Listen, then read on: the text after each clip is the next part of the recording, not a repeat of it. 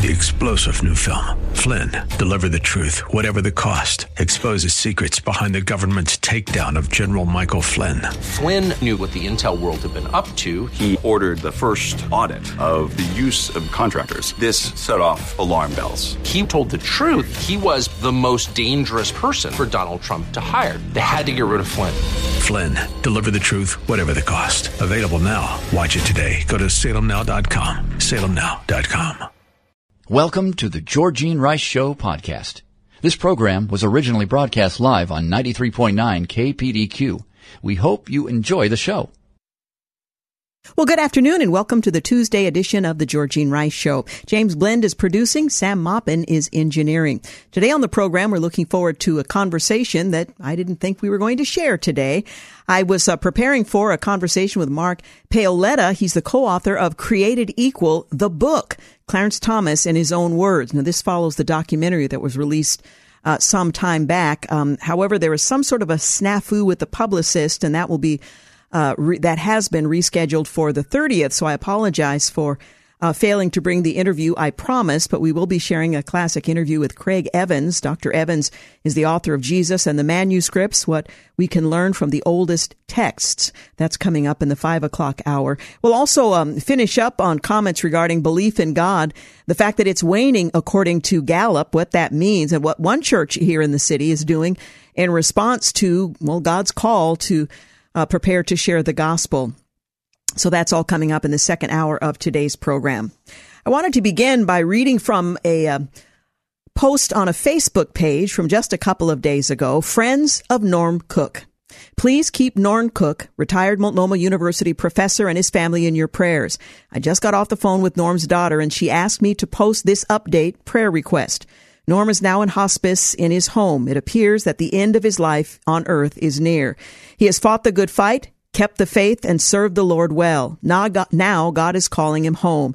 When I visited Norm about a month ago, he was reading scripture to me and he seemed in good spirits, but was definitely getting weaker. He recently had a bad fall in his house and his body isn't recovering well. Hospice doesn't expect him to be here on earth beyond the next seven days. It has been very hard for Norm ever since his wife passed away a few years ago, but he has continued to press on, seeking what God would have um, him to do each day. Norm is on a heavy heavy dose of morphine to help with the pain. His breathing is becoming a struggle for him. I'll keep you all posted as I find an outcome. Then that uh, post on Facebook was updated on Monday, June the 20th. Norm just passed away peacefully about 7:15 p.m. Pacific time this evening. Many of us are sad, but we should uh, uh, be also grateful to have been able to know him and have our lives impacted by him. There's such comfort that he's now free of his frail body, reunited with Muriel and with his Savior. Please keep his daughters, Shelley Cook uh, Volkhart and Millie Cook Yardley, and the rest of the uh, the family in your prayers. Well, Dr. Norm Cook, for those of you who are uh, unfamiliar, deeply impacted many as a longtime professor of missions and evangelism at Multnomah University. Together with his wife Muriel, who was herself a faculty adjunct and counselor at large, they mentored countless students, alumni, and couples throughout the years and even into their retirement. Well, he and Muriel served for many years in Taiwan as missionaries through Overseas Crusade. And Norm, Dr. Um, Cook was very involved in sports missions, coaching basketball overseas through Venture for Victory. Well, as a much loved and exemplary Christian couple, they poured their lives and passion into the Multnomah community as conduits for the love and grace of Jesus. Muriel went home to be with the Lord just three years ago, and on Monday evening at 7.15 p.m. Pacific time, Dr. Norm joined her in glory. On his Facebook page, the family have written, and again quoting, many of us are sad, but we should all be grateful, all be so grateful to have been able to know him and have our lives impacted by him. There's such comfort that he now is free of his frail body, reunited with his wife Muriel and with his Savior. Please keep the daughters and the rest of the family in your prayers. Just remembering the life and legacy of this uh, significant warrior for the faith, uh, Dr. Norm Cook. Well, moving on to news, which, quite frankly, the legacy of which will simply dissipate almost as soon as it's as it's pronounced. When you contrast that with a life that has eternal impact of Dr. Norm Cook, some some of this stuff seems rather trivial, but I will bring you up to date. But maybe this will help us all have a bit of perspective on what really matters. Well, Stephen Colbert broke his silence on the arrests of his crew and production members who were caught and charged with being in an unauthorized area of a U.S. Capitol building last week, jokingly calling for arrests, uh, first degree puppetry. Well, during Monday night's late show, he downplayed the arrests as a very professional interaction between his staff and cautious Capitol police officers. He opened the show by asking the audience about their weekends before joking, well, I had an interesting one and some members of my staff had a memorable one, end quote. The Capitol Police were just doing their job. My staff was just doing their job. Everyone was very professional. Everyone was very calm. The host continued. My staffers were detained, processed, and released. A very unpleasant experience for my staff. Well, on Thursday, a group dubbed the Colbert Seven were arrested for unlawful entry in the Longworth House office building. You have to have credentials to enter the building. They apparently had them, but they overstayed their welcome and uh, were in an area they were not authorized to be in. What happens next? I guess we'll just have to wait and see if anybody actually cares. And a West Wing whirlwind, uh, Biden's senior advisor Anita Dunn is facing an ethics complaint from a government uh, watchdog group amid her return to the White House. And former Vice President Mike Pence addressed whether he will run for president in 2024 and his relationship with former President Trump, saying he will not allow the Democrats to use January 6 to distract attention from their failed agenda and praised the former president's record while indicating, though, that his decision on whether to run for the White House in 2024 will not not be impacted by Trump's own reelection plans. He went on to say that January 6 was a tragic day, and I know uh, we did our duty, but I will always be proud of our record.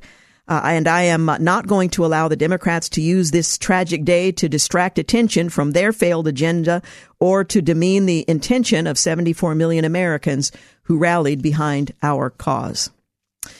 Well, in a gas gimmick, President Biden is considering a federal gas tax holiday that former President Obama once called a gimmick back in 2008 on the campaign trail. He was the uh, vice president at that time. And the Twitter board has unanimously endorsed Musk and a takeover.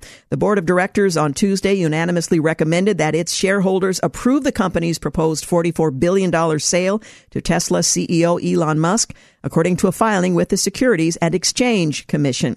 The uh, board unanimously determined that the merger agreement was uh, advisable and the merger and other transactions contemplated by the merger agreement are fair to uh, advisable in the best interest of Twitter and its stockholders, according to the filing. You're listening to the Georgene Rice Show. We're taking a look at some of the day's news. Later, we'll talk with Dr. Craig Evans. We'll be back. You're listening to the Georgene Rice Show podcast. It's aired on 93.9 KPDQ. Hey, we're back. You're listening to the Georgene Rice Show. Well, the U.S. Supreme Court ruled six to three in Carson versus, versus Makin a case that challenged a Maine law that discriminates against parents based on religion by providing some families with tuition support for the school, their choice, but denying that same support to other families. Well, the High Court held that the Maine program violates the free exercise clause. The High Court considered whether a 1982 Maine law violates the First Amendment by excluding religious schools from the state's tuitioning system. That's what it's called, tuitioning system, which pays for students to attend private schools. Well, three families from three different small towns in Maine sued the state over a program that bans families from an otherwise generally available student aid program if they choose to send their children to schools that teach religion. They qualified for Maine's town tuitioning program in an other uh, uh, all other aspects, but uh, they are excluded from participating only because they chose religious schools for their children. Well, as a result, these families who want to send their children to Christian schools in Bangor and Waterville were denied in lower federal courts and then appealed to the Supreme Court. Well, because many of uh, many areas of the state are rural and sparsely populated, not all school districts run their own secondary schools. To help students in those districts attend secondary schools, the state has paid for students to attend either another public school or a private school of their choice. However, since 82, the state has only allowed tuition payments under the program to go to private schools that do not provide religious instruction. Chief Justice John Roberts wrote the opinion with Justice Thomas, Alito, Gorsuch, Kavanaugh and Barrett joining uh, Justice Breyer. Uh, writing the dissent, joined by Justice Kagan, in which uh, Justice Sotomayor joined in part. Justice Sotomayor also filed a dissent. Well, Justice Roberts wrote a neutral benefit program that gives public funds to religious organizations through the independent choices of the recipients of these benefits does not violate the Constitution's Establishment Clause. The principles outlined in two recent cases, Trinity Lutheran versus Comer and Espinoza versus Montana Department of Revenue, decide this case. Because the benefits hinge on whether a school is religious, the main program effectively penalizes the free exercise of religion. The majority opinion continued the unremarkable principles applied in Trinity Lutheran and Espinoza uh, suffice to resolve this case, Maine offers its citizens a benefit, tuition assistance payments for any families whose school district does not provide a public secondary school, just like the wide range of nonprofit organizations eligible to receive playground resurfacing are eligible to receive Maine tuition assistance payment here. And like the daycare center in Trinity Lutheran, BCS, and Temple Academy are disqualified from this generally available benefit solely because of their religious character. By conditioning the availability of benefits in that manner, Maine's tuition assistance program, like the program in Trinity Lutheran, effectively penalizes the free exercise of religion. While the wording of the Montana and Maine provisions is different, their effect is the same. As noted, the neutral benefit program in which public funds flow to religious organizations through the independent choices of private benefit recipients does not offend the Establishment Clause. The Minnesota Supreme Court delivered a win Monday for a group of Minneapolis uh, residents who had been suing over an influx of crime into their neighborhood following the defund the police movement, ruling the city is not hiring the approximately 731 police officers required under its charter. The nine page order issued Monday by the Chief Justice, Lorie Gildea, stems from a lawsuit brought by a group of eight North Side residents who sued the mayor and Minneapolis City Council for not fulfilling their obligation to fund and employ uh, 0.0017 uh, sworn police officers per Minneapolis resident. Well, based on the 2020 census, at least 731 officers should be on the force based on the city's population. The ruling says the city council has followed through by allocating funding in the 2021 budget for 770 sworn officers, dozens more than required by the city. Yet the number of officers on the force still sits at below 731. As of late May, the Minneapolis Police Department had just 621 officers on the payroll, including 39 on continuous leave of two weeks or longer, the Minneapolis Star reported. Well, the police department has seen an exodus of more than 300 officers since the death of George Floyd in May of 2020 and the riots and anti-police protests that followed. Well, Minneapolis voters last November rejected a proposal that would axe the police department and establish a new public safety agency. The force has struggled to recruit new officers willing to take the job. And that's a problem not just in Minneapolis, but other parts of the country as well. With the Supreme Court expected to soon announce a pivotal decision that could overturn Roe v. Wade, Republican lawmakers are using a procedural tactic to try to force a House vote on recognizing life at conception. We could put the most benign, most modest life proposal forward and get zero Democrat votes, or we could put a bold, strong life proposal forward and get zero Democrat votes in this Congress. That's a quote from Representative Bob Good, a Republican from Virginia, who started a uh, discharge petition on a bill. He's speaking to the Daily Signal in an interview at the Capitol. Well, Good's discharge petition to force one hour of floor debate and a House vote has 60 co-sponsors. Under House rules, if a discharge petition gains 218 signatures for the House members, it would force the full House to vote on the matter. The Life at Conception Act has more than 150 sponsors. The Democrats told, hold rather a narrow majority in the House, 220 to 209. Representative Alex Mooney from West Virginia, also a Republican, sponsored the Life at Conception legislation, which is not a national abortion ban, but if enacted, would mean Congress recognizes life at conception. Here, the science is very clear. Every biology knowledge, knowledgeable person in the world can tell you that human life begins at conception, Mooney told the Daily Signal in a phone interview. It's a biological fact. The lifespan of all species begins at conception. Well, multiple embryology textbooks have said life begins at conception. President Joe Biden recently said when life begins, and a debatable matter, but um, as vice president in 2012 said he believed life begins at conception. The whole basis of Roe versus Wade is life is not defined when it begins. It explicitly said Congress does not define life, Mooney added. The main purpose of the bill is that Roe versus Wade is not necessary because Congress defines life at conception now. All that would do um, is return it to the states to enforce or not enforce the law. In May, a draft decision of the Dobbs Jackson uh, Healthcare uh, Women's Health Organization case leaked showing a majority of the High Court is expected to overturn the 1973 Roe v. Wade decision that nationalized the abortion issue. After the leak, Representative Diana DeGette of uh, Colorado, a Democrat, the chairwoman of the House Pro Choice Caucus, said Congress must enshrine abortion, abortion in federal law. And the back and forth continues.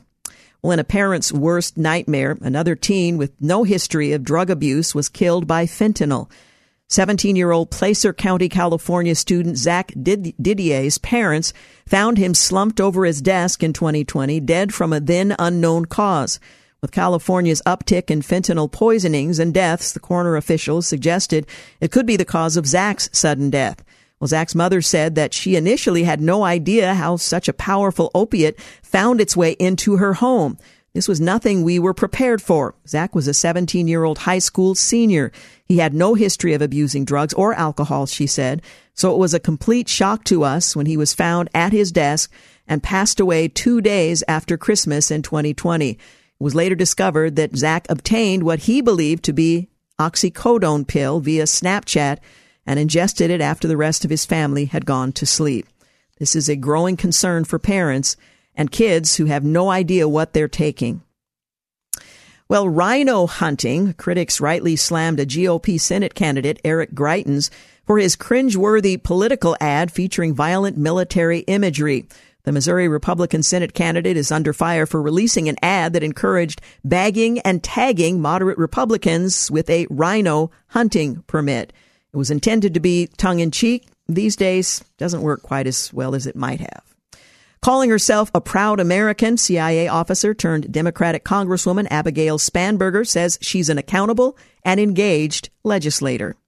Closing loopholes, Senate gun negotiators could have a bill next uh, text rather on Monday as talks pick up steam in the wake of recent mass shootings. And President Biden took a shot at a reporter who said a recession could be inevitable, replying, don't make things up.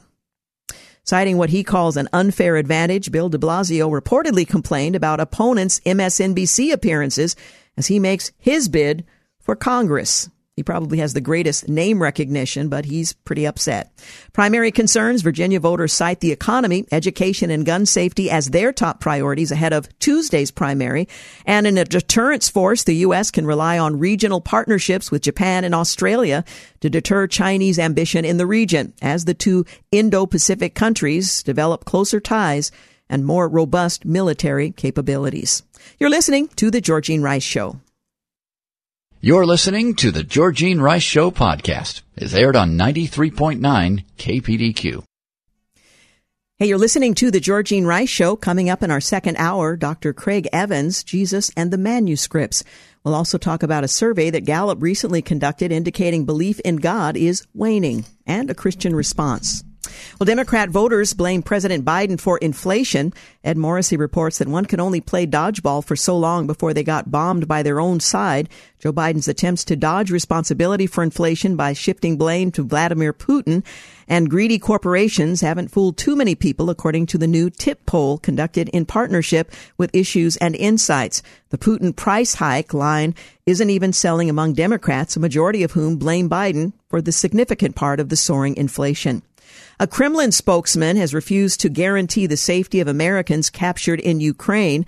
Axios reports that Kremlin spokesperson Dmitry Peskov told NBC News Monday international rules of war wouldn't apply to two Americans that Russian forces captured in Ukraine, and he wouldn't rule out death sentences for the vets. The U.S. State Department issued a statement to Axios and other outlets calling on the Kremlin as well as its proxies to live up to their international obligations in their treatment of any individual, including those captured fighting in Ukraine. Geneva Convention's protections include ensuring prisoners of war must at all times be humanely treated. NBC says it depends on the investigation. Dmitry Peskov told NBC News senior international correspondent when he was asked whether Alexander Duk and Andy uh, Hein uh, would face the same fate as two British citizens and a Moroccan who were sentenced to death by Moscow backed separatists in eastern Ukraine this month. The families of the pair reported 20, uh, 39 and 27 years uh, re- uh, respectively reported them missing last week. Peskov said the pair were involved in illegal activities in Ukraine, firing on Russian troops. Those guys on the battlefield were firing at our military guys. They were endangering their lives, he said. Uh, there will be a court and there will be a court decision. Uh, they should be punished, he added, calling them soldiers of fortune. Chevron's CEO is pessimistic about the United States building another oil refinery ever. The Institute for Energy Research says that Chevron CEO Mike Wirth doesn't expect another oil refinery to be built in the United States ever again due to federal government policies. The last significant refinery built in the United States was in 1976. A small refinery came online in 2020 in North Dakota. Over the last two years, due to reduced demand for pandemic and President uh, from the pandemic rather, and President Biden's stated policy to reduce the demand for petroleum products. U.S. refineries have been shut down or repurposed to become biofuel refineries, and a business uh, where investments have a payout period of a decade or more, it's unlikely for investment to be spent on policies where the demand is to be reduced. A hot air reports that the Democrats, now led by Joe Biden, have been warning everyone for years that they were going to find a way to move the world away from the use of fossil fuels. The president promised to end fossil fuels on the campaign trail and enacted policies moving in that direction starting on his first day in office. The oil and gas industry were listening and they've responded accordingly. Sadly, we don't have sufficient resource to replace them at this time. Well, according to a new report, one in five pregnancies ended in abortion in 2020. National Review reports the new Guttmacher data suggests that the abortion rate increased by approximately 7% between 2017 and 2020. The increase was fairly widespread, as 28 states reported an increase in the abortion rate over this time period. That said, there was more variance in uh, state uh, abortion rate fluctuations than is typical. Some states experienced large abortion rate declines due to abortion facility closures, while others experienced substantial abortion rate increases due to a rise in women obtaining abortions from out of state. Albert Mohler weighs in, saying the bottom line in all of this is actually made clear by the New York Times, as it summarizes that in the year 2020, one out of every five pregnancies ended in abortion. That means that if you line up all the women who had pregnancies during the period from uh, 2020, 20 out of 100, or put it another way, one out of five chose to end the pregnancy by abortion, killing the unborn child, terminating the life rather than to carry the child to term. One out of five, we really are looking at something that's beyond description as an atrocity or even as a national crisis, but we're also looking at the fact that about half of the states of the United States are ardently pro-abortion, even as about half are increasingly pro-life. That just shows you a divide over a basic worldview or moral issue that staggers the imagination. End quote. Well, the mother of a fallen police officer on DA Gascon declares he's destroying so many lives. Well, the parents of a slain California police officer are demanding the Los Angeles DA be recalled for his uh, policies after their son and his partner were killed in the line of duty. Jose Santana and Olga Garcia joined Fox, New- Fox and Friends first to discuss their son's tragedy and why they uh, pin the blame on what critics call Gascon's radical policies. It's not fair. Gascon needs to be recalled immediately, Garcia told the co-host of the program. He's destroyed so many lives and he's completely destroyed ours. We're just completely devastated. Well, China has uh, concluded its anti-ballistic missile testing Sunday evening. CNN reports that China successfully conducted an anti-ballistic missile test on Sunday night, according to the country's defense ministry, part of ongoing military efforts to enhance the country's defensive capabilities. It was a land-based mid-course missile test within China's border, the ministry said in a brief statement, adding the test was defensive in nature and not targeted against any country. Anti ballistic missile systems are meant to shield a country from potential attacks by using projectiles to intercept incoming missiles, including intercontinental ballistic missiles. Some analysts liken, to, liken it rather to shooting down a bullet with another bullet. The Washington Examiner says U.S. military officials, for their part, have acknowledged uh, misgivings that China's nuclear upgrades are increasingly inconsistent with a stated no first use policy, raising the specter of a preemptive strike. And Russian President Vladimir Putin's uh, invocation of nuclear weapons to deter Western intervention on behalf of Ukraine has stoked anxiety in the Indo-Pacific that other nuclear armed regimes might follow suit. Iran has admitted to industrial sabotage at the Iranian Military Research Center, but only after scrutiny. The Daily Wire reports that Iran finally admitted what the world suspected when a top official acknowledged on Monday that a mysterious explosion last month at a military research center was no accident. The May 25th explosion at a facility in Parchin was uh, that killed one engineer and injured another was attributed to a drone attack by Western media. It followed the assassinations of key defense officials and other clandestine efforts to impede the Islamic Republic's alleged efforts to develop nuclear weapons.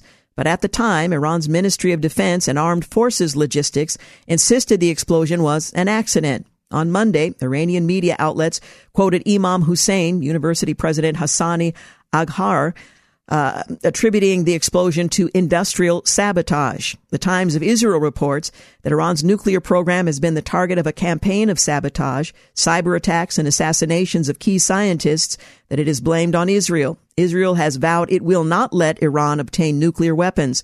Israel did not comment on the incident at Parchin, but it mirrored others that they have taken place, that have taken place rather, recently in Iran and Lebanon, where Jerusalem has sought to target Tehran's a production and transfer of drone technology to proxy groups across the Middle East. Athletes are praising the swimming governing body's decision to protect the integrity of aquatic sports.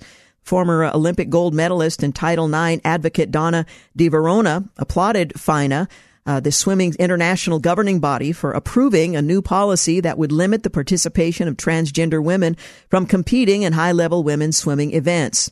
Town Halls points out that in an interview after the news broke, Australian Olympic gold medalist swimmer Emily Seebohm told Sky News Australia that she is finally happy that we have a decision and that we just didn't know what was going to happen. It's hard to commit fully to our sport if we have no idea the direction it's going to go, she added. We can all move on. We can all just go back to the sport that we love and know that we are uh, getting in the pool and going to, it's going to be fair, a level playing field, and that's what we want.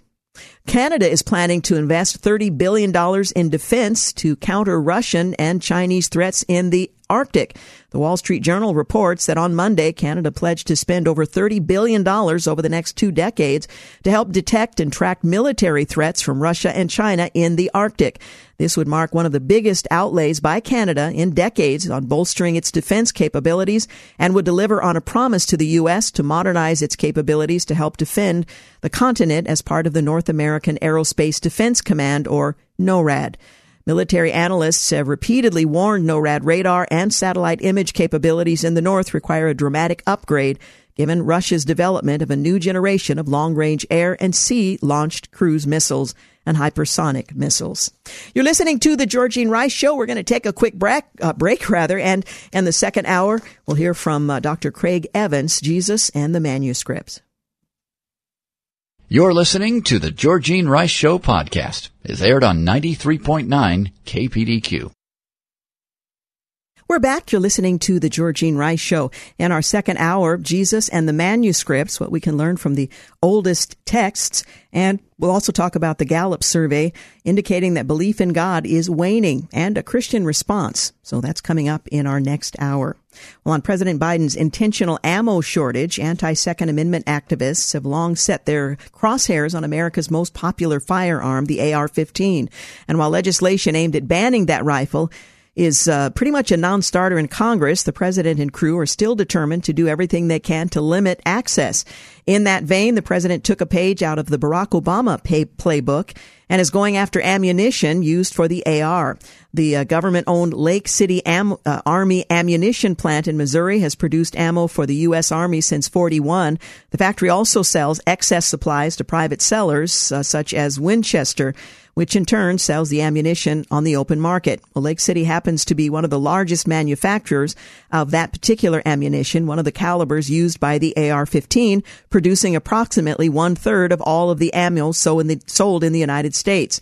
Now the administration has uh, slated Lake City for closure, a move that would eliminate 400 to 500 jobs and significantly impact the nation's supply of ammo, even as current supply levels uh, struggle to keep up with the demand.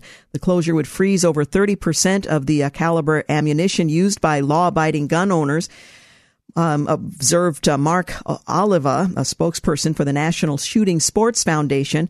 Worse, he says it risks the ammunition industry's ability to surge uh, production capacity for national defense if it costs to uh, maintain the present workforce isn't recouped through sales to the civilian market. If you like your gun, you can keep your gun but you just can't get the ammunition under the current plan.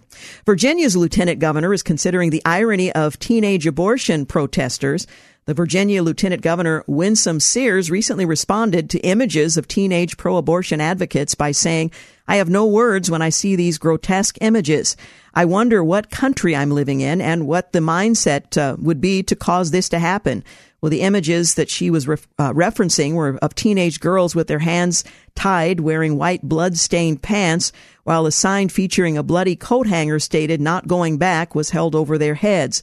Sears then noted it must be that their parents feel the same and think the same as they do, and don't they realize the irony of this? Well, the reason why you are here is because at some point your mother was pro-choice, and that's why you, my dears, are here, she says. Otherwise, you would not be. She then diagnosed the root cause of the problem. We've left God behind, plain and simple, and I don't know how we're going to uh, do because we keep calling on him only when there's a crisis, and he's probably saying, don't you know me at any other time? Well, she pointed to uh, families as being the bedrock of any society, saying we need to be cultivating the right values into our children and society. Well, so much for Biden's Russian sanctions. After months of sanctions in response to the Russian strongman Vladimir Putin's invasion of Ukraine, Russia's currency has actually increased in value. The ruble is currently at its highest value against the dollar in over seven years. The ruble is now 35% on the U.S. dollar this year, trading at 5, uh, 55.78 to the dollar. The Russian currency is this strong despite initially cratering at the start of the war, dropping to a value less than a penny. Now it's the world's best performing currency against the dollar. Much of the value increase can be attributed to skyrocketing global energy prices. Economist Tatiana Orlova notes commodity prices are currently sky high, and even though there's a drop in the volume of Russian exports due to the embargo and sanctioning, the increase in commodity prices more than compensates for these drops. Well, the problem Moscow is now facing is how to keep the ruble from getting too strong in order to encourage economic growth. The central bank is in a rough spot, says Institute of International Finance deputy chief. Uh, if they continue loosening, they may open the floodgates of capital flows out of the country. In previous crises, $200 billion left the country in a matter of months. Meanwhile, Putin is showing no intentions of ending his war anytime soon. Well, the Twitter board unanimously recommended Elon Musk's takeover bid, and the majority of Democrats say runway, a runaway inflation is President Biden's fault. More Disney problems as Lightyear crashes, and the left media ignores the woke agenda behind it. Israel's prime minister is stepping down, sparking a new round of elections. I believe it's the third in five years or the fifth in three years, one or the other. Is Pope Francis resigning? Catholics wait with bated breath as rumors swirl. Well, there was chaos on Juneteenth. Political analyst Gary Bauer writes, sadly, in multiple cities over the weekend, folks started celebrating Juneteenth early and with unlicensed street parties. There were drugs and booze and twerking. In Chicago, it was another bloody weekend with 47 people shot and four killed. In Washington, D.C., chaos broke out when gunfire erupted, killing a teenager and injuring one police officer and at least two others. A shooting in New York City left one dead and eight injured. Like many big cities dominated um, uh, the Washington D.C. jumped to cut its police department. Now, Mayor a Bowser is begging for new officers. She's offering up to $26,000 in signing bonuses, but even that big a bonus is unlikely to get new recruits to do a dangerous job while people like Bowser and others uh, call them racists and oppose their every move. On this day in history, 1834, Cyrus Hall McCormick receives a patent for his reaping machine. 1964, civil rights worker Michael Schwerner, Andrew Goodman, and James Chaney are slain in Philadelphia, Mississippi. Their bodies would be found buried in an earthen dam six weeks later. 41 years later, on this date, Edgar Ray Killen, an 80 year old former Ku Klux Klansman, would be found guilty of manslaughter in the killings. He would be sentenced to 60 years in prison. He was quite old at the time, 80 years old. 1982, a jury in Washington, D.C. finds John Hinckley Jr. not guilty by reason of insanity in the shooting of President Ronald Reagan, police officer Thomas Delaney, uh, Secret Service agent Tim McCarthy, and White House press secretary James Brady. 1989, the U.S. Uh, Supreme Court rules that burning the U.S. flag is free speech and political protest protected by the First Amendment. 1997, the WNBA debuts with a game between the New York Liberty and the LA Sparks. 2004, the first private manned space flight is completed by the craft Spaceship One. 2013, President Barack Obama nominates James Comey, a Bush era justice official, to head the FBI, succeeding Robert Mueller. 2013, the Food Network says it's dropping Paula Deen barely an hour after the celebrity cook posted the first of two videotaped apologies begging forgiveness from fans and critics troubled by her admission to having used racial slurs in the past. 2018, the U.S. Supreme Court rules that states can force out of state retailers to collect sales tax on online purchases by their residents. And finally, on this day in history 2019, President Trump confirms he called off a retaliatory attack on Iran in response to the downing of a U.S. drone 10 minutes before the strike, saying the number of expected casualties was not proportionate to what Tehran had done. Well, Texas Public Safety Chief uh, says the Uvalde police could have stopped Robb Elementary School shooting within three minutes. Well, the head of the Texas Department on Tuesday said that the police could have been much more effective. Testifying before a special Texas Senate committee hearing, Colonel Steve McCraw Director of the Texas Department of Public Safety told lawmakers that there is compelling evidence that the law enforcement response to the attack at Robb Elementary School was an abject failure and antithetical to everything we've learned over the last two decades since the Columbine massacre. End quote. Three minutes after the suspect entered the West Building, there was a uh, sufficient number of armed officers wearing body armor to isolate, distract, and neutralize the subject, he said. The only thing stopping a hallway of dedicated officers from entering room 111 and 112 was the on-scene commander who decided to place the lives of officers before the lives of children. Well, McCraw on Tuesday again placed blame on Pete Arredondo, the Uvalde School District Police Chief for deciding to put the lives of officers ahead of the lives of children and teachers in the classrooms. His remarks are the first public comments McCraw has made regarding the shooting since last month. The officers had weapons while the children had none. The officers had body armor, the children had none. The officers had training, the subject had none. He said on Tuesday, one hour, 14 minutes, and 8 seconds.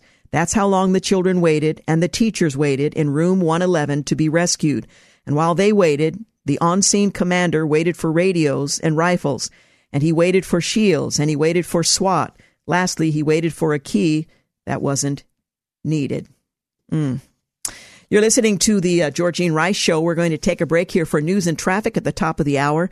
In our second hour, Dr. Craig Evans, and we'll take a look at the Gallup poll that suggests belief in God is waning. And we'll also share a Christian response from a local congregation. So stay with us. You're listening to the Georgene Rice Show podcast. It's aired on 93.9 KPDQ. Welcome back. You're listening to the Georgene Rice Show. Glad to have you with us. I'm so looking forward to a conversation with my guest, who's the author of Jesus and the Manuscripts, what we can learn from the oldest texts. He points out that Jesus and in the book Jesus and the manuscripts, it introduces readers to the diversity and complexity of the ancient literature that records the words and deeds of Jesus, or at least uh, purports to record them. This diverse literature includes the familiar Gospels of the New Testament, the much less familiar literature of the rabbis, and the uh, Quran and the uh, extra canal, I can't even ever say this word correctly, the narratives and uh, brief snippets of material found in fragments and inscriptions.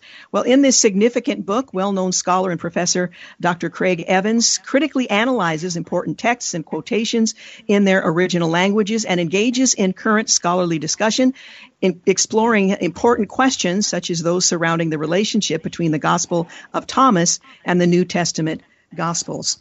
Well, my guest, Dr. Craig Evans, um, is the John Bisagno Distinguished Professor of Christian Origins at Houston Baptist University in Texas. He is the author or editor of over 90 books and has appeared in more than uh, 100 television documentaries and news programs. I appreciate that he's carved out some time to talk with us here today regarding his latest book, Jesus and the Manuscripts. Thank you so much for joining us, Dr. Evans. Hey, my privilege. Glad to be with you. Well, let me begin by asking you um, to whom this book is written. It certainly is scholarly in its approach, but it's also approachable, I would think, to the average reader. To whom is this book written, and to whom do you recommend it? well, of course, it is primarily uh, designed for uh, people who do serious Bible study and ask. They have inquiring minds. They want to know, hey, where, where, where, what are the manuscripts, and are they really reliable? how many do we have, how old are they, that sort of thing. But also a far more complex question is what are the other manuscripts, the ones that are not in the New Testament that um, uh, are outside the canon? What do they tell us about Jesus? And also, what about manuscript tradition that isn't Christian at all? And in your uh, uh, introductory comment, you noted that you know Jesus appears in the Quran. He appears in the Jewish Talmud. Uh, he appears in other traditions, pagan traditions. He's actually appealed to in magic texts. And so I wanted to review all of that, put it all between the covers of a single book. And so, yes, there is Greek and Hebrew and Latin, but it's always translated into English, which means mm-hmm. if if you're a serious reader, someone like you, of course, you can sit down. You might not know Greek or something like that, but you can read it you can understand it. There are 60 color images in the back. You, and you'll go away uh, knowing, oh, that's what this stuff is, and that's what it looks like. I see. So it isn't just Matthew, Mark, Luke, and John, the four Gospels in the New Testament. You'll learn a lot more about them, but you'll learn about all these other manuscripts too. And I and uh, the reviews and the feedback I've received from people is very encouraging. Yeah, I appreciate your uh, reviewing the Gospels and the, scriptures in a much broader context because most of us don't have that opportunity. So uh, I think we can appreciate the text of Scripture perhaps a bit more when we understand the broader context.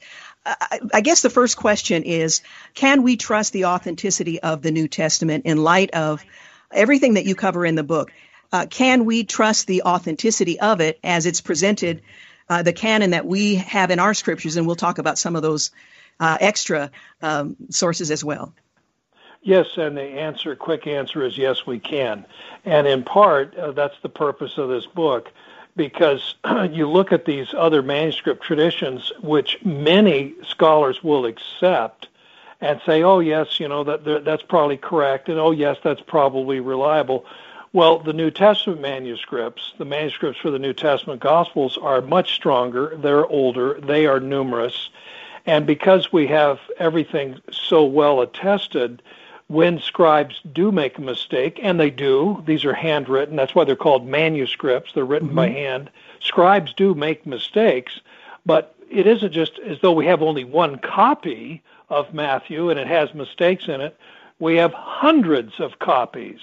And so we can compare, and where the scribes make mistakes, it just sticks out like a sore thumb. It's so obvious so we're able then to uh, get the text right. And by the way, our English Bibles and other foreign language translations are based on very competent, very carefully edited Greek New Testaments. And so when you're reading uh, in English or German or French or Spanish or whatever, uh, the New Testament Gospels, uh, you're reading what the evangelist originally wrote. There's no mistake about it. And so that's a big part of the purpose. So, yeah, to answer your question, the New Testament Gospels are uh, richly attested by ancient manuscripts, many manuscripts, and there really isn't any question about how these manuscripts originally read. You make reference to the Jewish Gospels, but you also say that you believe the Gospels were written for Christians. C- can you explain those two things and the fact that it's not a conflict, but just clarify what that means? Well, yeah, it's a very good question, and, and it's still a little bit, uh, even today, with all that we have, enshrouded in mystery. But uh, there were what we call the Jewish Gospels. We don't know how many there really were. We think they were closely related to the Gospel of Matthew. And these were uh, Jewish groups that believed in Jesus, but not quite the way uh, the mainstream church did. And so they saw him as uh, the fulfillment of messianic prophecy. Uh, they might not have quite seen it, Jesus as divine, or maybe almost. You know, we we just don't know because none of these gospels survive. But we know that they existed because church fathers talk about them and quote them sometimes when they read a little differently. And so that's an interesting question right there. And I wanted to, to devote an entire chapter to talking about these lost Jewish gospels that survive only uh, as quotations. Mm-hmm, mm-hmm. And you believe the Gospels were written for Christians, and of course, Christians can be both Jew and Gentile. Um, explain why you believe they were written for Christians. Well, yes, and uh, you know, among some scholars, they think, well, Matthew wrote for a particular group of Christians, and John wrote for a particular group, and there could be some truth to that. In other words, when Matthew writes his gospel, the evangelist is in a particular setting. I think he's in a setting where uh, Jewish people who are not Christians, who do not believe in Jesus, are raising all kinds of questions about does Jesus really fulfill the law? Does he re- really fulfill prophecy? And the evangelist is saying, yes, he really does. And so tells the story in a way that speaks to that. So I think there's truth to that. But I think the Gospels also uh, were widely circulated. And so by the time we get into the early second century, uh, Christian churches, local churches all over the Mediterranean world, the Roman Empire, were aware of all four of the Gospels, not just one of them. And so, in that sense, they were, I think, very much designed to be read by all Christians. But also at the same time, they're, they're being written so that non Christians, people on the outside looking in and have questions, can read them and, and learn more about Jesus and then hopefully be drawn into the church. You've made several references to the book of Matthew, and you write um, in Jesus and the manuscripts that the book of Matthew enjoyed pride of place in the uh, fourfold gospel collection. I think for many of us, we look at the Gospel of John today as sort of the uh, the pinnacle. Explain how how Matthew did enjoy a, a pride of place uh, in the early church. Well, you know that's easily documented. For one thing, Matthew gets referenced more than any other gospel. When you look at the church fathers, all of the writings in the second and third centuries, when the church wasn't even legal yet in the Roman Empire, Matthew is the gospel. Matthew is probably quoted more often than uh, Mark, Luke, John combined. So uh, Matthew is extremely important. And then when you count the manuscripts that survive, the oldest fragments and pieces and so on of papyrus, Matthew is again in first place. Although that's where John rival, John closely rivals Matthew in Egypt. And so Matthew was the most prominent. And you can think about it. You have Matthew, Mark, and Luke, those three that cover the same ground very similarly. They're so close, they're called the synoptic gospels, meaning you can see them together. And uh, and Matthew is the one that has apostolic authorship. Mark doesn't, and neither does Luke. So I think that's a reason why too. And then mm-hmm. Matthew is a great bridge between the Old Testament and the New by quoting the Old Testament and showing how uh, Jesus bridges, you might say, the Old Testament and the New Testament church. So that's another reason. But John, you know, John really was up there cl- close in a close second place, very popular uh, in uh, in Egypt, uh, especially where we have so many manuscripts. But you know, the Jesus in John looks and sounds very, very different, very metaphorical, very mysterious, and and some church fathers found that off-putting. They weren't even sure if John should be in the canon. We're going to continue our conversation. Again, we're talking with Dr. Craig Evans. The book is Jesus and the Manuscripts What We Can Learn from the Oldest Texts. We'll be back in a moment. You're listening to The Georgene Rice Show. You're listening to The Georgene Rice Show podcast. It's aired on 93.9 KPDQ. You're listening to the Georgene Rice Show. I'm continuing my conversation with Dr. Craig Evans. His fascinating book, Jesus and the Manuscripts, What We Can Learn from the Oldest Texts. Well, let's talk about the oldest texts. Uh, your book deals with the oldest manuscripts inside and outside the Christian canon. Uh, what are some of the conclusions that you have come to uh, having studied uh, this and presenting it in your book? Well, we have uh, some very old manuscripts we have fragments that date back to within 100 years, maybe even less than 100 years, uh, from the time when the originals were written. That's an extraordinary mm-hmm. record of preservation. But also, we have reason to believe that the originals were in circulation for a long time. And, and w- why do we know that? Well, it's because church fathers talk about the originals, the what we call the autographs, the actual manuscript written in the very hand of the author. Uh, they say that Matthew exists. For example, uh, there's a tradition that uh, the John, the original John, the autograph John, was in circulation for over one over 200 years, and that you think, wow, that that can't, how can that be? Or Paul's letters, Tertullian at the end of the second century is talking about the originals the, that Paul himself wrote still in existence. Well, we have evidence because pagans say the same thing. They talk about uh, autographs by Aristotle, for example, still in existence 250 years after they were originally written.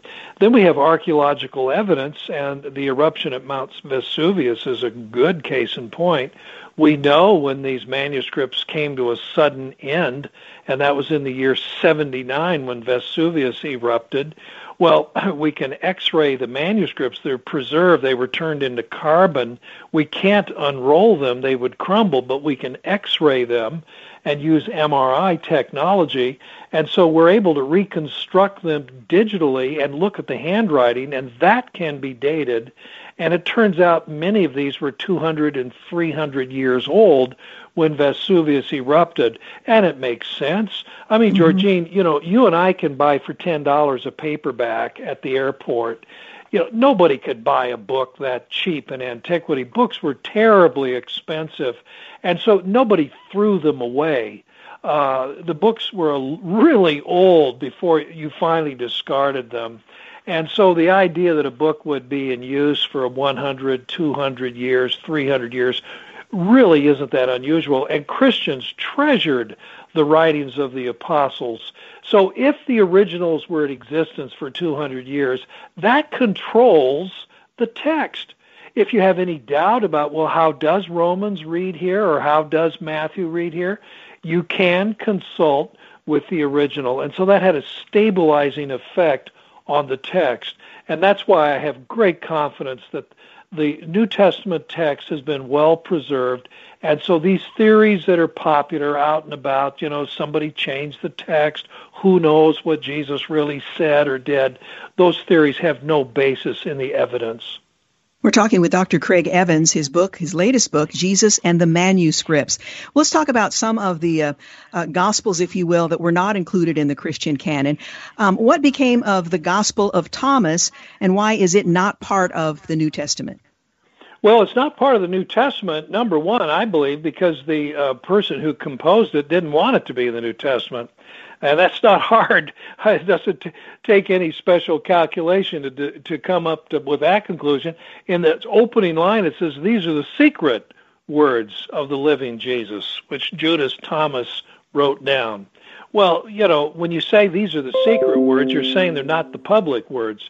And uh, the the books that were uh, in the canon of Scripture were the books that were read publicly in church. Well, we know that because the the uh, written records all say that. And so church fathers will say, well, you can read in public, you can read in the church, Matthew, Mark, Luke, and John, but you should not read these other writings which are false, etc., and so on. So we all know those that was the standard for canonicity. And so when Thomas is written sometime in the second century, I think in the late second century, he says these are the secret words. Right away, he's making a statement. He doesn't see his work as canonical at all. And so it's a secret writing which is supposed to correct, update, supplement, something like that. The public Gospels, Matthew, Mark, and Luke. The other thing, uh, too, Georgene, is that uh, the, the New Testament Gospels clearly mirror the early first century in the land of Israel. Uh, the Gospel of Thomas mirrors or reflects second century Syria. The ideas there, the asceticism, the esotericism, and things like that. And so there's, you, you know, as one scholar put it, if all we had was the Gospel of Thomas, would we even know that Jesus was hmm. Jewish? Mm. And I think, you know, that just gives away the store. Yeah, yeah. Uh, you refer to a fifth gospel, the Gospel of Peter. And first of all, why is it called the Cross Gospel, and why wasn't that included in the Christian canon? Well, in this particular case, the gospel doesn't claim to be secret, so it's very open to being read. And by the way, it actually was read in some of the churches in Syria in the second century. A careless bishop uh, he didn't mind, and then he later realized his name was Serapion. He go, "Oops, wait a minute." He read it and realized this thing's got crazy stuff in it, and then he told uh, the churches stop reading it. In other words, don't treat it as if it's canonical scripture. The reason it's called the cross gospel is because when Jesus uh, comes out of the tomb in the resurrection account, the cross comes out with him. That is very mysterious. And by the way, that that gives it away. That that was of great interest in some circles in the second century. The idea that the cross somehow is alive and it accompanies Jesus, goes to heaven with him, and will come back from heaven with him when he returns. And of course, Jesus' head is real tall. It reaches all the way up into the clouds. So this is a, a wild embellishment of the story. I think it's reckless apologetic. It's trying to impress unbelievers, trying to answer the question, of you know why are the New Testament Gospels so subdued? You know, two frightened women go to the empty tomb on Easter. Why isn't your account more impressive? Well, Peter's giving a very impressive account, and that's why it doesn't really rival the New Testament Gospels, and it certainly shouldn't be in the canon of Scripture. Uh, you mentioned earlier there are rumors floating about about not only the Gospels but the character of Jesus himself. Is there any real evidence whatsoever that Jesus was either married or encouraged homosexual behavior, as some today uh, have argued is the case? There's not a shred of evidence of that nature. It's it's all it's a modern thing. The idea that uh, you know Jesus might have had a special relationship with Mary this is all cooked up and modern. Some will say, well, wait a minute, aren't there some uh, Gnostic Gospels from the second and third centuries that say that? Well, actually, not. If you understand Gnosticism and what the Gospel of Mary, for example, or the Gospel of Philip, if you understand what they actually say, uh, all they're claiming is that Mary was a disciple. And this is a, uh, a, a custom, it's an ordinary strategy back in the day if you want Jesus to say something brand new that is very suspicious, something that we never heard him say anywhere else, like in Matthew, Mark, Luke, or John, then you write a new gospel and you attribute it to somebody who's lesser known. And so you attribute it to Philip or to Mary or to Thomas or somebody else. That's how you smuggle into the Jesus tradition stuff that Jesus never taught. But even the Gnostics who did that, the knowers, the ones who wanted to know special stuff, even they never thought for a moment that Jesus had a physical relationship with Mary or any other woman. And this other text, this fragment that was much talked about just a few years ago, the Gospel of Jesus' Wife, is a modern hoax inspired by Dan Brown and the Da Vinci Code. So, no, there, there's nothing to it. A secret mark that supposedly has a naked Jesus, you know, uh, instructing a nude youth and in the mysteries of the kingdom of heaven.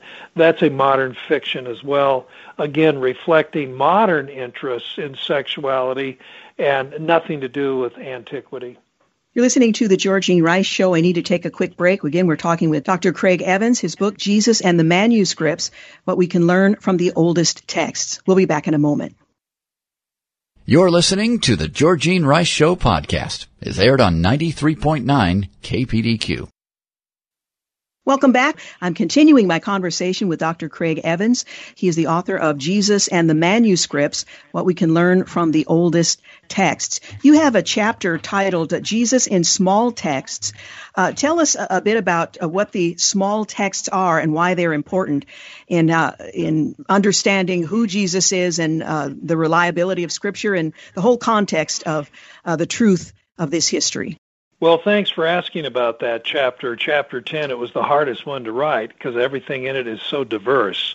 Uh, I, I wanted to, uh, you know, the book was getting awfully long, but I wanted to include some of these interesting things. Jesus, is, you know, he's there are stories and teachings inscribed in stone, inscribed in metal, inscribed on pieces of leather uh, fragments, uh, uh, bowls, ceramic bowls. It goes on and on. Jesus appears in so many different text forms, and so I wanted to gather it all together. And a lot of this is pagan, by the way. Some of it is Jewish, and some of it is Christian. So when I call it small text, I'm referring to either the text originally was small, one sentence or maybe a paragraph, or it's just a small fragment of what would have been a larger text. And it comes in all kinds of varieties. And in fact, two of these texts could actually date from the first century, which would be very early. We have Jesus' name inscribed on a bone box, the controversial James box. If it does refer to Jesus and his family, well, then that's a very early. It dates, we can precisely date it to the year 63, one year after James, the brother of Jesus, died. It's written in Aramaic and it says, James, the son of Joseph, brother of Jesus. And that would be quite possibly the earliest surviving artifact where Jesus' name is written. Mm. We also have what may be a reference to Jesus as Christ written on a magician's cup sometime in the middle uh, of the uh, first century. That's really interesting. That's a pagan cup, and some pagan magician thinks he can improve the potency, the power of his magic by writing Christ on his magic cup. Uh, we have a, a magical text from Egypt written on papyrus that refers to Jesus as the God of the Hebrews, quite possibly as early as the 60s or, or so of the first century. So these are three examples where Jesus shows up and it's not even Christian, and uh, and where his name is mentioned. So I wanted to cover all that ground. Now some of it uh, some of it is spurious and medieval, and I wanted to note that too. Mm-hmm. Some think they have the fragment of the uh, title that was on the cross that said Jesus King of the Jews. I think that's a forgery. But uh, that's what this uh, chapter covers. I think readers will find it fascinating. Jesus is talked about everywhere in the ancient world. Well, I, I, do think it's fascinating because we might hear rumors of this or that, and to put it in its proper context, the source, the origin, and so on, I think helps us all uh, understand and appreciate, as I mentioned earlier in our conversation, understand the veracity of Scripture. Um, now, we're, we're almost out of time, so I want to ask the broad question of what you hope your reader will take away from Jesus and the manuscripts. Um, if they're questioning the uh, reliability of Scripture, if they're questioning other sources or, or, or uh, wonder about other sources in which Jesus is referenced or the Gospels are are um, are referenced. What do you hope your reader takes away from what I think is a serious and rigorous um, review of the evidence uh, of the Christian canon and other uh, sources that make reference to Jesus and the Gospel? Well, that's a great question, and you've practically answered it in the way you raised the question. I want readers to know that there is rigorous study. And so uh, when we talk about the New Testament Gospels or the words of Jesus, this isn't some kind of mushy headed pie in the sky stuff. There's real serious scholarship behind it. there's real evidence and lots of it. And so when we talk about the Gospels preserving the words of Jesus and his deeds, we know what we're talking about on the basis not of piety and faith, but on the basis of hard evidence. And when people like Dan Brown write silly books, they need to know that that's exactly what they are. They're silly books, uh, and this stuff like the Gospel of Thomas or the Gospel of Peter. Yeah, it's it's stuff that was written a long time ago, but nobody took it seriously because it doesn't really reflect the historical Jesus, and that's not just a pious dogmatic opinion, but it's based on careful research. Well, I just want to thank you for the careful research that you have done and making it presentable for those of us who are not scholars to better understand um, what's out there, to put it in its proper context, and I think uh, regard the scriptures um, as highly as we ought, as reliable and a source uh, for wisdom and faith. Dr. Evans, thank you so much for talking with us today. Oh, you're very welcome. Once again, the title of the book, Jesus and the Manuscripts, What We Can Learn from the Oldest Texts. The book is published by Hendrickson. I'll also have uh, the link um, on my Facebook page uh, for the show. So if you happen to be in your car and you didn't catch that, um, do catch it. And I want to also encourage you. Um, I think you might find it approachable. It is scholarly. It does cover a lot of material, but if you take your time, I think you'll find it very useful in uh, in understanding the broader context of uh, of the Gospels. We'll return in a moment for our final segment. You're listening to the Georgene Rice Show podcast. It's aired on 93.9 KPDQ. Hey, welcome back. You're listening to the final segment of the Georgene Rice Show. I ended yesterday's show making a reference to a Gallup poll that indicated that belief in God in the United States has dipped to 81%, and that represents a new low for the U.S. Now, on the one hand, it can be rather discouraging. Fewer people believe in God. But the more I thought about it, I was reminded that there are lots of former atheists who will be in heaven. There are lots of people who denied the existence of God, who came to, to know him and to serve him and to love him. So while this is certainly instructive and can be discouraging, you'd like to think that more people through the challenging season we've just been through would come to seek after him. This number does uh, tell us that fewer people are acknowledging that they uh, believe that God exists at all. Well, according to the Gallup poll, the vast majority of U.S. adults believe in God, but the 81% who do so is down six percentage points from the year 2017, and it's the lowest in Gallup's trend. Between 1944 and 2011, more than 90% of Americans believed in God. And then it went down from there. In part of the survey, they pointed out that younger liberal Americans least are the least likely to believe in God. Uh, it's fallen the most in recent years among young adults and people on the left of the political spectrum. Uh, these groups show drops of 10 or more percentage points comparing the 2022 figure to an average from 2013 to 2017 polls. Most other key subgroups have experienced at least a modest decline, although conservatives and married adults have had essentially no change. The, the groups with the largest declines are also the groups that are currently least likely to believe, including liberals at 62%, young adults at 68%, Democrats at 72%. Belief in God is highest among political conservatives at 94%, Republicans at 92%, reflecting that religiosity is a major uh, determination of political division in the U.S. Now, just a point of reference, uh, when you come to faith in Christ or when you are considering his appeal uh, that suggests all of us needs a savior, we're sinners who have all fallen short, there is no reference to one's political affiliation. So if you happen to be a Democrat and this is offensive to you, or you're a Republican and you're rather proud and puffed up at the fact that politics tends to divide us along religious lines, that is not a metric that is uh, has any impression on God at all. So just wanted to make that point. Um, four in ten say God that can uh, God can hear prayers and intervene. So even among those who believe in God, there's some doubt that he's actually involved in the affairs of men. There was a follow up question in this survey. It probed further into what Americans believe uh, in God entails. Specifically, the question asked whether God hears prayers and whether he intervenes when people pray. Now, we know the God of the Bible in his word says that we are invited to uh, make our petitions known to him, to come boldly before the throne of grace, and he encourages us to make our requests known. But about half of those who believe in God, equal to 42% of all Americans, say God hears prayers and can intervene on a person's behalf. 28% of all Americans say God hears prayers but cannot intervene. So this is a God that is less than the God of Scripture.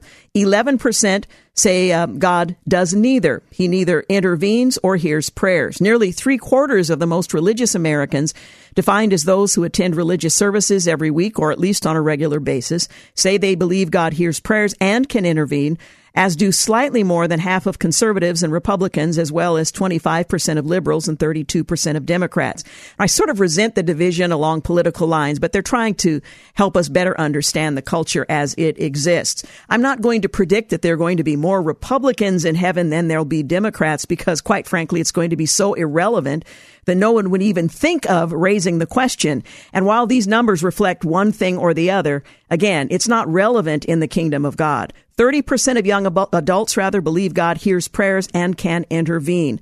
Uh, the bottom line, according to Gallup, fewer Americans day, today than five years ago believe in God, and the percentage is down even more from the 1950s and 60s. And I suppose it's not altogether surprising. It can be a little bit discouraging, but I am reminded that the gospel can penetrate uh, the hearts of individuals who have determined not to believe that he exists uh, or to certainly bow the knee. So that said, I was encouraged by an email in response to this survey that I received from the pastor of Bethany Bible Church here in the Portland area. Pastor Greg Allen meets with a uh, his church family on every Sunday evening, and they set aside time specifically to pray for a spiritual awakening in our time. Uh, and last night, this was um, last Sunday night, they uh, began uh, meeting by reading uh, the Breitbart article, the um, Gallup poll that I just referenced, Belief in God among U.S. adults sank to an all time low this year. And then he uh, cites the survey. But they made some observations that I thought might be uh, encouraging. He writes that this was pretty staggering to us as a group since the time we began praying for revival, at least according to this survey. The numbers of people who confess to belief in God in our country have dropped almost 9%, and the number of those who say they believe in God, hears and answers prayers has declined. I suppose that much of it could have been have to do with the tremendous cultural turmoil our nation has gone through since then, along with two years of a pandemic, in the midst of all the troubles, people may have begun to wonder where God was in it. Might, uh, but I wondered if uh, it might have been had more to do with moral choices rather than difficult circumstances. Over the past ten years or so, um, largely because of the powerful influence of social media, more and more people in our nation have been trained to em- embrace beliefs, values, practices, and ethical principles that are irreconcilable uh, with a belief in God. He writes, um, all, uh, we've always found out that they had begun to introduce something into when he met with people within his um, sphere of influence in the church who had fallen away from the faith it all they he always found out that they had begun to introduce something into their private lives that just couldn't be reconciled with faith in God and obedience to his commandments. It was very interesting to me, he writes, that the survey group that has dropped the most in the belief in God is also the same group that has embraced left-leaning or so-called liberal values. Perhaps it's the embrace of those values that caused the loss in belief in God rather than the other way around. And as we talked and prayed about this, this is his church prayer group, I felt led to read 2 Timothy 4 verses 1 through 4, in which Paul writes to Timothy, Timothy saying, I charge you therefore before God and the Lord Jesus Christ, who will judge the living and the dead at his appearing and his kingdom. Preach the word. Be ready in season and out of season. Convince, rebuke, exhort with all long suffering and teaching. For the time will come when they will not endure sound doctrine, but according to their own desires, because they have itching ears, they will heap up for themselves teachers, and they will turn their ears away from the truth and be turned aside to fables. Again, that's Second Timothy chapter 4 verses 1 through 4. It sounds a lot like the kind of times that we're living in. But he doesn't end there. But you, referring to believers, be watchful in all things. Endure afflictions. Do the work of an evangelist. Fulfill your ministry. And then Pastor Allen concludes, all of us in our prayer group sort of perked up a bit when we heard the last verse, especially the call to do the work of an evangelist. What a great opportunity these days can be for the gospel. Now, I prefer to look at it in that way, as does the pastor and his congregation. Even though this survey may seem like a very discouraging bit of news, I believe God means for it to be a wake up call for us. May God help us as His people to trust Him in these times and to pray earnestly that God will send workers into His increasingly ripe harvests. And as we pray that He would send workers, we need to respond, Lord, here am I, send me. So I appreciated that perspective in the midst of what can otherwise be interpreted as a rather divisive and discouraging uh, survey that divides us along political lines when in fact political lines are pretty irrelevant when it comes to the gospel of Jesus Christ. It doesn't matter what political party you're affiliated with. What matters is what you say about and what you do with the Son, Jesus Christ. And we can certainly pray and, as uh, Paul wrote to Timothy, be faithful as evangelists in sharing the gospel in love, uh, despite the distinctions and differences that exist among us. All right, we are out of time. I want to thank uh, James Blend for producing, Sam Maupin for engineering, and thank you for making the Georgene Rice Show part of your day. I hope you'll join us here tomorrow. And in the meantime, have a great night. Thanks for listening to the Georgene Rice Show podcast. If you'd like to download a podcast of the show or would like more information on today's guests, please visit the show at kpdq.com or on Facebook. Follow the show on Twitter at grice show and like us on Facebook. And join us live every weekday at 4 for more critical thinking for critical times on 93.9 KPDQ. Three star general Michael J. Flynn, head of the Pentagon Intelligence Agency, knew all the government's dirty secrets. He was one of the most respected generals in the military. Flynn knew what the intel world had been up to, he understood its funding. He ordered the first audit of the use of contractors. This set off alarm bells. The explosive new documentary, Flynn, Deliver the Truth, Whatever the Cost, uncovers the facts behind this scandal. Flynn told the truth. He was the most dangerous person for Donald Trump to hire. I find out the worst enemy that I'm going to face in my life is right here in America. They took my assessment and they wanted me to change it. And I was like, I'm not changing it. They had to get rid of Flynn with in depth interviews, archival footage, and never before seen personal records of the man behind the headlines. I just felt like I was drowning. Flynn, deliver the truth, whatever the cost. Available now. Watch it today. Go to salemnow.com. Salemnow.com.